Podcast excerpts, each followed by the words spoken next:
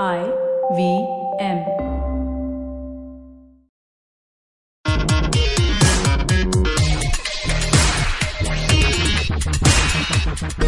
Welcome to another episode of Simplified. Somehow this thing just keeps on going, Naren, without stopping. Yes, where we try to demystify stuff, and sometimes we succeed, sometimes we fail, but this time we are very sure we're going to demystify a lot of really, really. Sometimes when we run out of things to talk about, we in- invite people who are smarter than us. Yes. on the podcast, which is Which is not very difficult. yeah, it's, it's not as not like we are Gödel and yeah. Einstein. So, uh, Naren, you would know that I like independent music quite a bit. Yes. So, uh, I've been uh, a, a, a very uh, faithful attendee of the scene, as it's called. Hmm.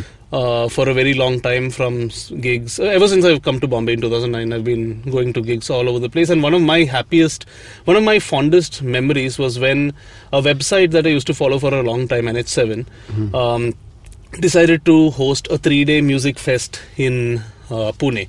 Uh, and that to me was extremely, extremely novel. Till then, the I kind of remember, uh, you know, when we used to all hang around in uh, Exactly, in Anand's- Anand yeah, Ramchandran's house at that time, and uh, Yeah. Chuck was all agog and jumping up and down, and he wanted all of us to come. I didn't go, but I, I don't know some yeah, yeah, some of the others. Yeah, did. so I uh, I ensured that I had a work meeting in Pune that Friday, so that I could. Uh, I, I could uh, I could go for this. I even tried uh, convincing my client to come along. Alas, that never happened. Uh, but yeah, so today uh, I am proud to say I work with that company, and I'm even proud to say that today we have on the podcast the guy who's made all this happen, uh, Vijay Nair. Vijay, welcome to Simplified. Thank you for taking time out and coming onto a little show. I'm happy to be here and kind of hopefully uh, talk about what actually goes behind making the festival apart from uh, just talking about the lineup all the time. Uh, absolutely, and that's something that we def- that we want to focus on. If I may ask, and you've probably been asked this question several several times before, what inspired you to start NH7 Weekender? In one word, it's actually Glastonbury. Um, That's the first really large music festival that I went to. The first music festival I ever been to was, of all places, in Estonia. Uh, when uh, this is back in 2005 or six. Uh, um, I used to just manage bands at that point of time, and uh, I had just discovered internet. Other fans stoned. Uh, oh God, that is is that the direction? That is the going? yeah, that is the that's the level. general That is direction, general level of. All right, all right. Then- This, this is why we give people a 15 minute break so that they can choose whether to continue or not. You've that's noticed all- you've placed you furthest away from the door as well. if not, if that's the direction we're going, then then let's go for that direction. Wow, Like, yeah. challenge Uh, accepted. So it was um, uh, this. This is the time when I was managing Pentagram, and I was just gonna mail every festival in the world and just saying, "Oh, we got a band, we'd like to come and play." I think I remember in that one month I mailed some 200 odd festivals, and one guy responded from the Sundance Music Festival in Estonia. Uh, it was hilarious because I remember going to Vishal's studio and we were sitting there. And the first thing we actually did was find an atlas to find where Estonia was because we had absolutely no idea where it was. Uh, and there was no Google Maps or anything at that point of time to find it.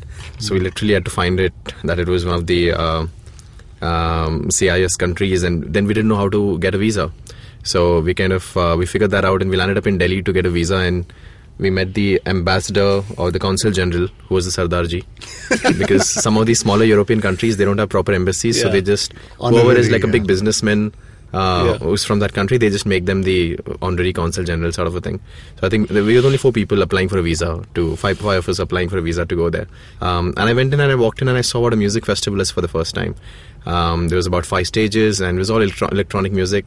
Pentagram was headlining that festival, by the way. So it was they really kind of fell in love with the band, and uh, we fell in love with the country. It was incredible and couple of I think a year later, year or two later is when I went to Glastonbury the first time, and then of course that was Glastonbury. I mean, if you have never been to a music festival and if you're going to go to Glastonbury, it's it's it's a city. It's not really just a festival Yeah. in that sense. It's maybe about 900 acres of land. It's uh, 200,000 Wow. people. Uh, they built the festival for about 11 months. It was overwhelming to kind of really go see that.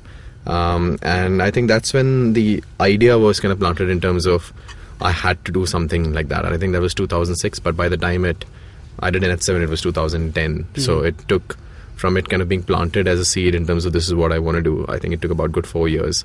Uh, I, st- I, I, I tried actually to put together a festival in 2008. Um, but 2008, 9, 10, it took me about two and a half years to just get that entire thing together. Um, although the first festival I actually worked on was uh, in 2002, which uh, was one. It was three days, about 15, 16 bands. It was called Alive in Pune.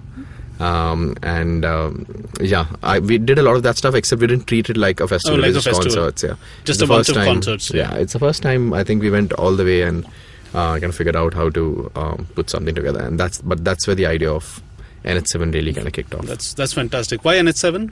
I know this, but for the benefit. It, it was uh, uh, we wanted a three-letter domain name, and it was available. so Is that simple? Many of these uh, are actually that simple. Actually, many of these. It has nothing to do with National Highway number 7. Which is the National Highway number 7? It is NH7 used to be something that used to go from, if I'm not mistaken, Kanyakumari to Kashi, and that's what. So it was. That's the, interesting It enough, was yeah. the Yeah. longest uh, highway in India at a point of time. Now it's broken into NH44 and a bunch of other highways right now. Um, but I was driving from Pune to Bombay at that point, and we were going to start this website, and there was. Uh, Gaurav, Shreyas, and Arjun, uh, who we kind of that was a team we put together to start this, and um, I was kind of driving from Pune, and it just kind of struck me. I was looking at some of the milestones, and I remember somewhere in my subconscious I'd read about NH7 being the longest highway, and so I just called Shreyas. I think at that point said, "Is the domain name available?" He said, "Yes." So let's book it because finding a three-letter domain name was just uh, Yeah. it was just insane at that point of time.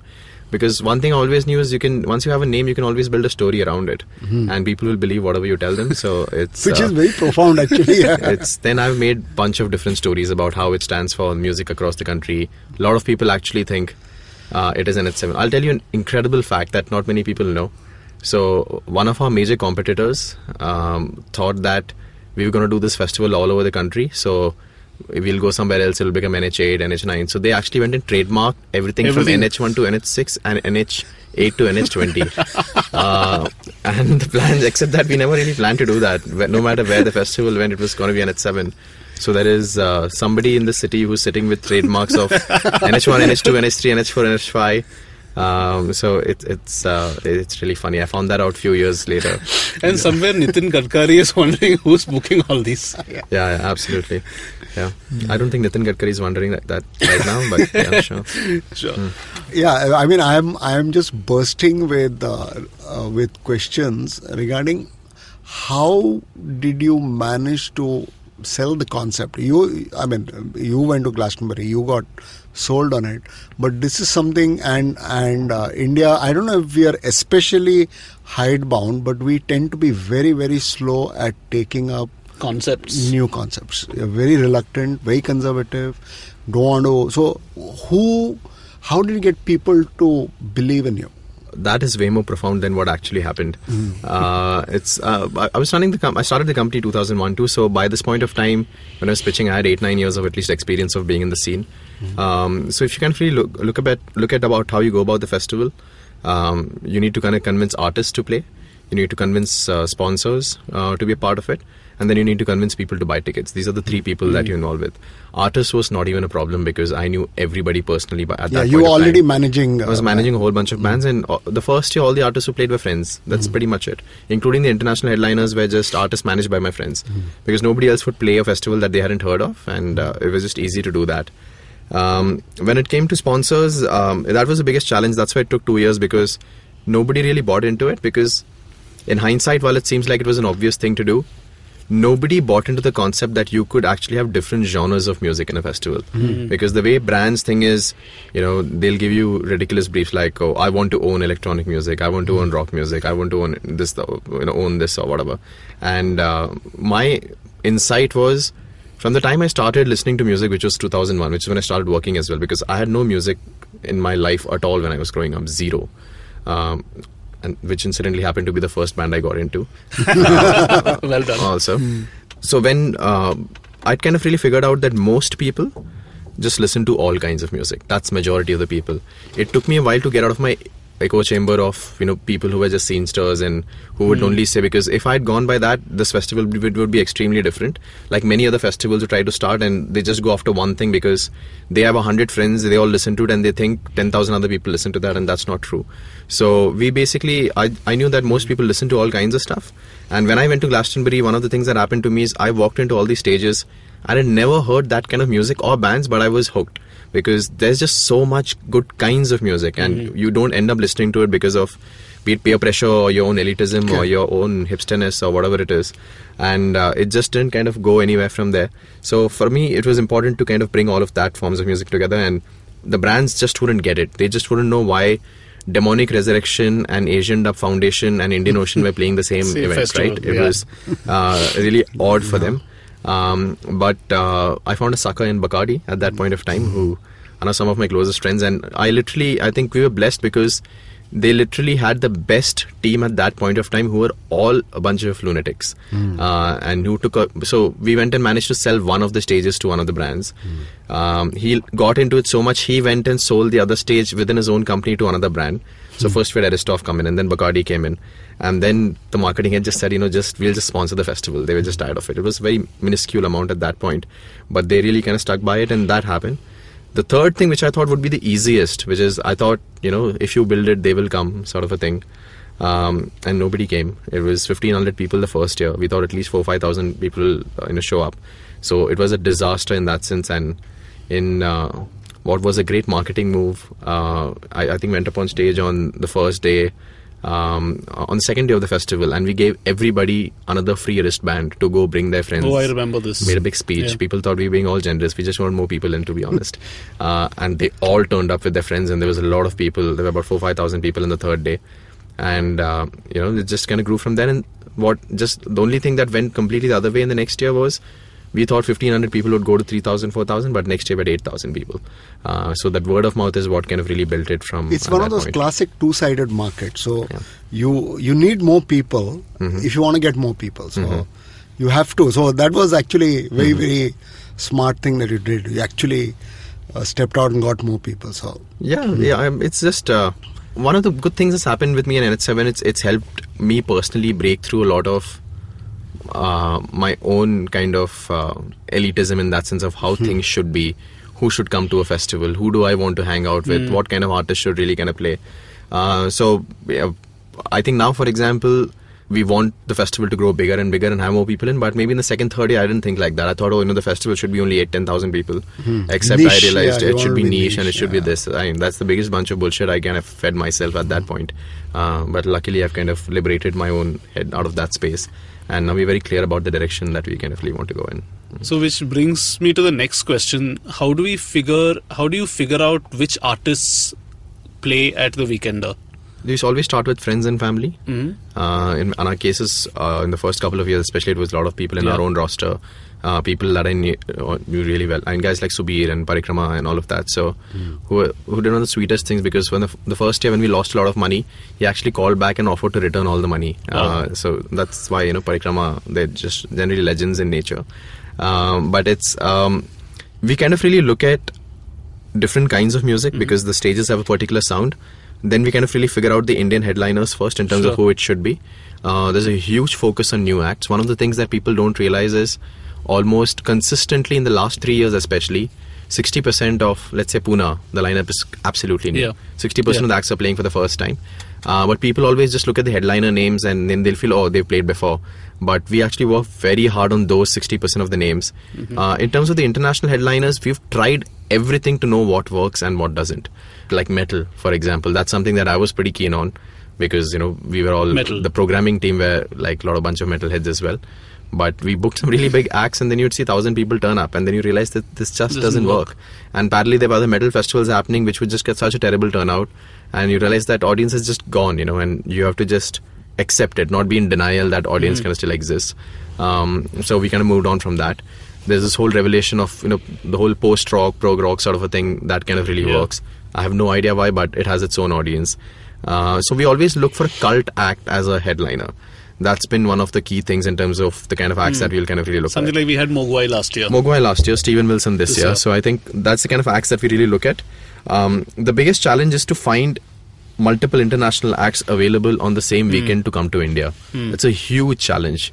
So for every three bands we book, we possibly send out about hundred offers. Okay. Uh, and out of that, we then figure out which are the three, four ones that we really need.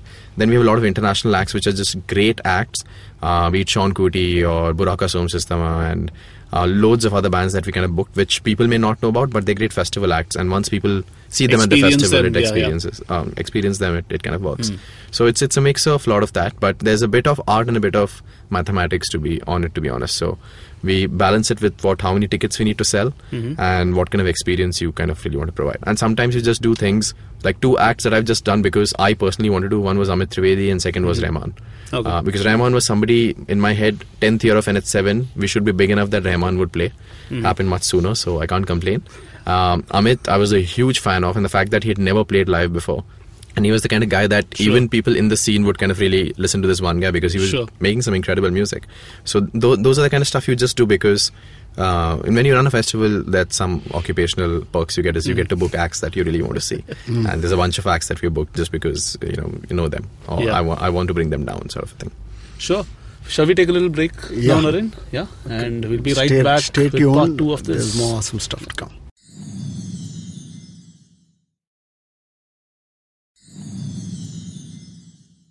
And we are back. So we have been having this fascinating conversation with Vijay Nair of Weekender. Only much louder, which Only much louder. the weekend yeah, on Naren to correct to you. Make, make it correct. Yeah. And Yeah. Uh, yeah, I'm I'm uh, I was very very uh, you know sort of afraid that I will be opening my mouth and displaying my ignorance like I did just now. Okay. But somehow it doesn't feel uh, that awful because I've been learning a lot of things, and uh, Vijay has been telling us Yeah. a lot of very Yeah. So, uh, It's- Vijay, it's fine when you start with Estoned, you can't go. further than that. That's, that's fine. You're doing all right. But seriously, uh, how was uh, uh, they don't speak? Do they speak English in Estonia? No, I don't. I'm No, they guessing didn't. not. No. Some really weird language and Russian. We managed though. I think it wasn't it wasn't that hard because whatever we needed to get done in Estonia, we got done. Yeah. Reminds me of Elbonia from the Yeah, Dilbert, uh, the Dilbert, Dilbert yeah. comics. International festivals versus Indian festivals. Where do you think um, the international festivals score? Apart from the fact that people probably know the music a lot more, where are the Indian audiences rather? Uh, where does the education need to happen? Where do, where do we need to get these crowds? Uh, I mean, what is what is it going to take to get four hundred thousand people to come to a festival? I know you could do Visarjan uh, inside the festival. Maybe they'll all kind of turn up, or uh, you could just at this point of time put up 20 ATMs and they could all turn up. so um, This is true, actually. many many ways to do it. Uh, yeah, that's going to be the tagline this year, right? I mean, it's going to be five stages, 50 artists, three ATMs, sort of thing. Yeah, um, it's um, there's a long way to go. I think the uh, Uh, the world's biggest festivals, if you look at it, there is literally in terms of attendance. Um, there's one festival in Poland which is free, so I'm keeping that aside, which gets about half a million people. Sure. But then there's Glastonbury, which gets about, I want to say 140, 50, 60, 70 maybe. Uh, EDC, which is about 140, 50,000 people. Coachella, which gets about 80 to 90,000 over the weekend. So the world's biggest festival, none of them has really crossed a 200,000 sort of a number. So it's not that these festivals are that big. Uh, the first ones to possibly do that would be, without doubt, like anything else, India or China. Sure. Just because there is enough people Population. out there. Um, and trivia is this year, all NH7s combined, this year will cross about 100,000 unique people who've been to the festival. So that's so many people who kind of sampled the festival at some Hmm. level. Now it's just about scaling it up when everybody would land up together. Yeah. And unfortunately, we don't have the infrastructure right now to do something like that. But it's a matter of time. We'll, we'll figure it out.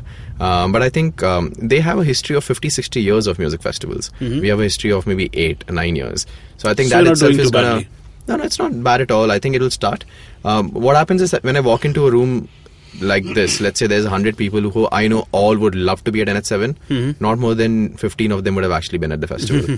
a lot of the people still just don't make the eff- and they're not really that into music, to be honest. Uh, they would love it if they were there. Uh, they just don't know what that entire experience and everything else is, and you know, then the effort of buying a ticket and going somewhere else, and so that level of enthusiasm doesn't kind of really exist. Um, as people, we don't really do many things outdoor. That's another Yeah. thing. Um, and that's because of the way things are, just traffic and getting out, and everything is something that you need to really plan. It's a hassle. Uh, it- it's a bit of a hassle. city, book another, book That's hotel. right. So you need enthusiastic friends. So every group that comes to NH7 is usually because there's one super yeah. Enthu guy enthusiastic who's person. yeah, yeah. Uh, who brings everybody else in, right? So uh, I think it's not an education thing; it will just change. Um, but lots of things have changed. The fact that people buy tickets, people buy tickets early, people buy tickets online. All Mm-hmm. Sure. of this are just huge cultural changes that have happened. Yeah. From 10% of my tickets selling online to now almost 90% much, selling yeah. online before the festival. There's a huge difference, Yeah. which can also shows the commitment in that Yeah. sense. Yeah. So, do you think uh, the way technology has uh, changed uh, the, the the way people consume entertainment, like YouTube. uh, It has exposed a lot, many more people to genres of music that they are more likely to find in festivals like uh, NH7 than before. Is that a factor in its increasing popularity? Uh, absolutely. I think in every ways, first of all, uh, it's helped us market our festivals much better. So it helps us just purely from that point of view. Um, second, people are discovering, even if you bring a really niche artist, it's so easy to push them to 10,000 people because you need to just push that link out and people will go see it. Um, the sampling of music has become so much easier. So I think from a technology point of view, I mean, there's two. One is just on that part of it, but um, just the technology that is needed behind the festival has improved so much, uh, which is kind of really interesting for anybody who's interested in production from that point of view, which really helps us. The fact that you have five stages with sound not bleeding from one to the other, uh, you have incredible sound systems that have kind of come in, how fast the rigging can happen. I think technology on both sides has helped us, uh, be it back end techno- technology or front end from a consumer point of view, but uh, it's uh, one of the reasons why it's become easy to do festivals than ever before. One- also, I, I know that you had a more than uh, you know expected turnout at the NH7 in Shillong. Uh, and none of you had really expected because you wouldn't know. So there are there are a lot of things about uh, about the about the listener, the Indian listener that you don't know about. What do you conjecture as the new horizon? Northeast was one. What do you think about the cow belt? Uh, the you know where most of us say okay cow belt mein nahi chalega. But do you think there is uh, there is chance? Which is actually related to quest- the question which I was about to ask. How do you hmm. decide the cities that you're going to Yeah. go to? Obviously, Pune is now the flag is has always been the flagship, uh, but we uh, but NH7's been to some cities before. It's dropped them now. uh, Shillong has become sort of established. So how do you decide which cities to go to this year? Uh, That's a better they- this year there were express yeah. editions in uh, which were uh, one day concerts in five cities across the country. So how do we decide? How do you decide which cities to go to? Um, it's no science, just gut purely in terms of um, Bombay, Bangalore, Delhi, and well, the no-brainers. But the fact that um, I posted Shillong outsold Bangalore, Delhi, Yeah, Calcutta tickets yeah. combined. Uh, Yeah. That's and that's the reason we took a punt and dropped three and just went after Shillong because we did it the first year. I just got a sense of this is going to be big. You could just kind of you would just feel the can feel energy at some Yeah, point Yeah, the energy, the enthusiasm, You know that yeah. uh, this really works. And then if you look at data, then it makes sense. Um, I mean, I'm a big believer in data, and then you kind of just marry it with gut, and somewhere your decision will be somewhere in between. Um, you have seven states, loads of young people, all of them into music, and not one music festival. So it was just a no-brainer that you needed to do it. Except it's extremely hard to produce a festival there. Yeah. Nobody was willing to take that effort, and we took that effort, and we gave them the same experience. We didn't do a smaller version Yeah. because it's the Northeast or whatever it would be. Uh, and people spend money. People bought tickets. Everybody told us it's not going to happen. People don't buy. That I've got in every city, by the way. But in every city, those kind of stereotypes get broken. Um, so you sometimes just go by gut and things like we did Pondicherry and Mysore, and so you kind of look at markets and you just want to do small towns and and these are non-ticketed ones, but and which is invite only. But the idea is we're just trying to get a sense of what kind of audience exists. And the fact is, I think of all the festivals that exist, NH7 is the only one that can go. It can be in Kerala, it can be in Rajasthan. We'll still get 10,000 people. Yeah. Uh, largely because um, the diversity of music really works. If I go to Kerala, the Dewarist stage would change automatically to what the local people might like. The rock stage can still remain Sure. rock stage with a lot of local acts. Um, so I think it's very flexible from that point of Mm-hmm. view. So now I think we're geared to go to any other place except genuinely I have no interest in kind of doing 20, 30 different versions. What I personally always wanted to do is all these editions were marketing Yeah. tools for us for something that yeah. we'll do five to 10 years from now, which is one festival with 200,000 people. Uh, so this was more. Uh, the editions that we we're doing in City were more evangelical in nature. The idea was to kind of go tell people what a festival is. Because one of the biggest assumptions that we made was people would know what a festival is. And they don't. Why should they know? Till I went to Glastonbury, I didn't know what it was. Right. So when you come, the concept that there is four stages, five stages, people are playing at the same time, everybody, there's no fights, there's nothing. It's just, you need to kind of be there to understand how that entire thing really works. Um, I think, but Shillong and Pune will definitely possibly remain uh, as the two main centers. So. Vijay, if I could ask, what uh, what is the process by which a weekender is actually set up? So you told us about how the artists are, what the selection etc. is. How does it go from that? How does it go from an Excel file all the way to the final production? Uh, I, I think we've got it down. Uh, OML now functions like an assembly line of Yeah. producing festivals in that sense. So we've got it down to a science. Um, but um, it is unbelievable amount of detailing, and I think i can well understand because uh, Hmm. any thing in that chain breaks, the whole thing is a disaster. Yeah, there's a huge, huge cascading effect of Yeah. everything. I mean, if one band arrives for sound check 25 minutes late, Yeah. that actually means the entire schedule of the day, not just sound check. Not just sound check, but because even the you know we have acts, yeah. changeover stages. So if one band is late, the other stage is late, Right. and then it just goes on and on and on and on. Yeah. So uh, every single thing we kind of get at this. I think the most important thing is we have an incredibly well trained crew. Mm-hmm. Um, everybody. Also, the other thing about uh, why we've kind of run really good festivals is we have an extremely calm crew as well. You don't really kind of see people going ape shit and nuts, which is what really happens a lot of the time on ground. Mm-hmm. Uh, we work with the best suppliers and vendors, so that takes away a lot of the things. So we pay a little more, uh, but we get the best people in, so that takes away a lot of the pain and hassle. And we have consistency. We work with the same crew, same vendor, same outsourced guys, uh, time after time. So everybody kind of really knows what they do. So, but the thing is, uh, I am obsessed as much as possible with the customer experience part of it. Right. So when you enter, I'll be very keen on what fabric is used for the wristband. How will it feel in your hand for three to 4 Mm-hmm. days? How does it feel after a couple of showers? Whatever, because that's what the people have to live with. Yeah, yeah. And if that's bad, it actually annoys you, and, and that becomes an irritant for you for four days. Right. So from something as simple as that to how the sound would be, how that's designed. Uh, with people who come and curate food, uh, to bazaar, to everything else. So every little thing uh, we're very specific about. But one of the ways we kind of did it was very simple. Um, I actually wrote down a list of everything that used to annoy me at concerts, and we just fixed each one of them. Oh, wow. Okay. Uh, from as a manager, as an artist, we kind of wrote that, and from a consumer point of view, simple things like a lot of the time, concert security acts like airport security. They take away things like they might you might have a bottle of water, but they just take that away and throw it. But there's no logic to kind of really do that when you're coming for a day festival. Sure. Um, you know, so if it's a sealed bottle, we'll let it in, or cigarettes, or something else, or deodorants, or condoms for that matter, or whatever it would be. But you know, it was just a thing that happened till we had to fix it and retrain our security to do that. Um, just basically managing the crowd flow. Just imagining how will the crowd move from one stage to another. Accordingly, programming what artists will play so that we balance the audience at any point of time. So every single thing that happens has a lot of detailing. Except now we have a crew which all knows what they're doing. Yeah. So 90% of the stuff, I used to go seven days before. Now I go the day before or the morning of the show uh, at best. And that's how it happens. Now in Pune, for example, this year it's a new venue. And huge challenges. um, we don't really have ready-made venues. So here we are transplanting about 400,000 square feet of grass. That's literally, so we're growing grass off-site. Then you cut it, and there's an entire transplantation process which takes about 25 days. Uh, then you literally, from putting the right fertilizers to right texture, so then we choose the grass, what kind of grass would feel good and what it will be. And so when you kind of see the festival ground, uh, and if you see what it was 25 days before, it will be completely different. But we pay attention to all of those little details to make sure. Do you follow a checklist or something? and, just uh, and trust yeah. me, Naren, Uh-huh. when uh, usually in music festivals when they say this, the, this is the grass to choose, it has a totally different meaning. Normally, you are saying. Is So- this uh, the counter to Estoned and the grasses? Oh, okay. All right, no problem if that's again.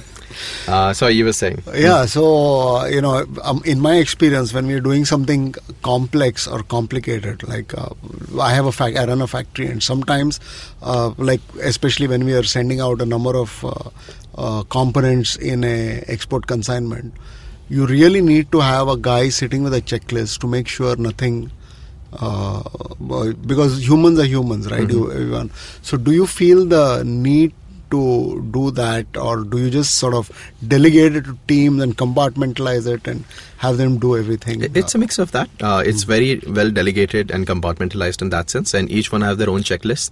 Uh, we also get better every year, uh, so we kind of figure out what are the things uh, we shouldn't have done, what should we kind of really fix. Uh, now debriefings have become a huge part of the process after every festival. so you have a down. review after, yeah. You Uh, basically we lick your out- wounds. Yeah. So, for example, we used to waste a lot of time putting up signage till we realized 50% of our signage was useless. Hmm. It's just legacy that we did it the year before, so we should do it again. So now we combine a lot of that, so that effort becomes lesser. Uh, we know.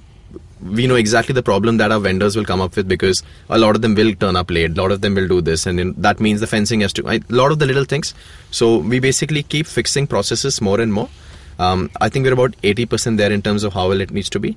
Uh, we're at a point now we are introducing things, for example, since the last three years now, uh, including this year now, we are the only festival which has complete. Um, uh, it ha- it is disabled access. Uh, it is special access as well for anybody who's coming in wheelchairs awesome, or any actually, kind of yeah. disability as well. Uh, and I make two points for it. One, I think every festival should do it. Second, even if the amount that it needs to just make sure that happens is minuscule, is 0.1% of a budget of the entire festival.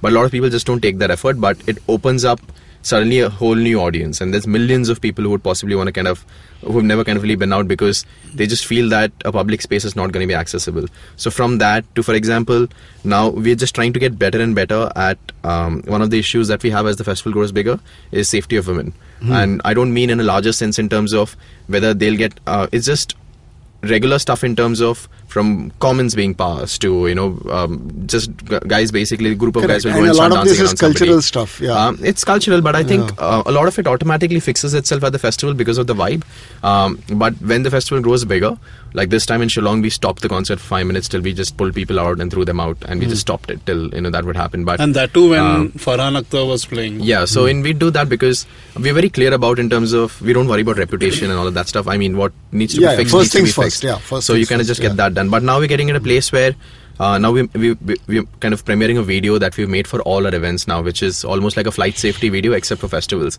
Because nobody in festival knows in case there's a fire, where do you What get out do, from? yes. Or what are you supposed to do? Or if you find somebody who's drunk, you don't know really what to do and how to help them.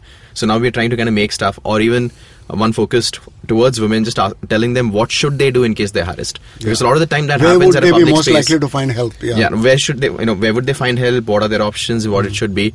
Uh, which is an uncomfortable moment in a music festival, but that's only for few people. But I think it's an important one to kind Yeah. of redo. Yeah.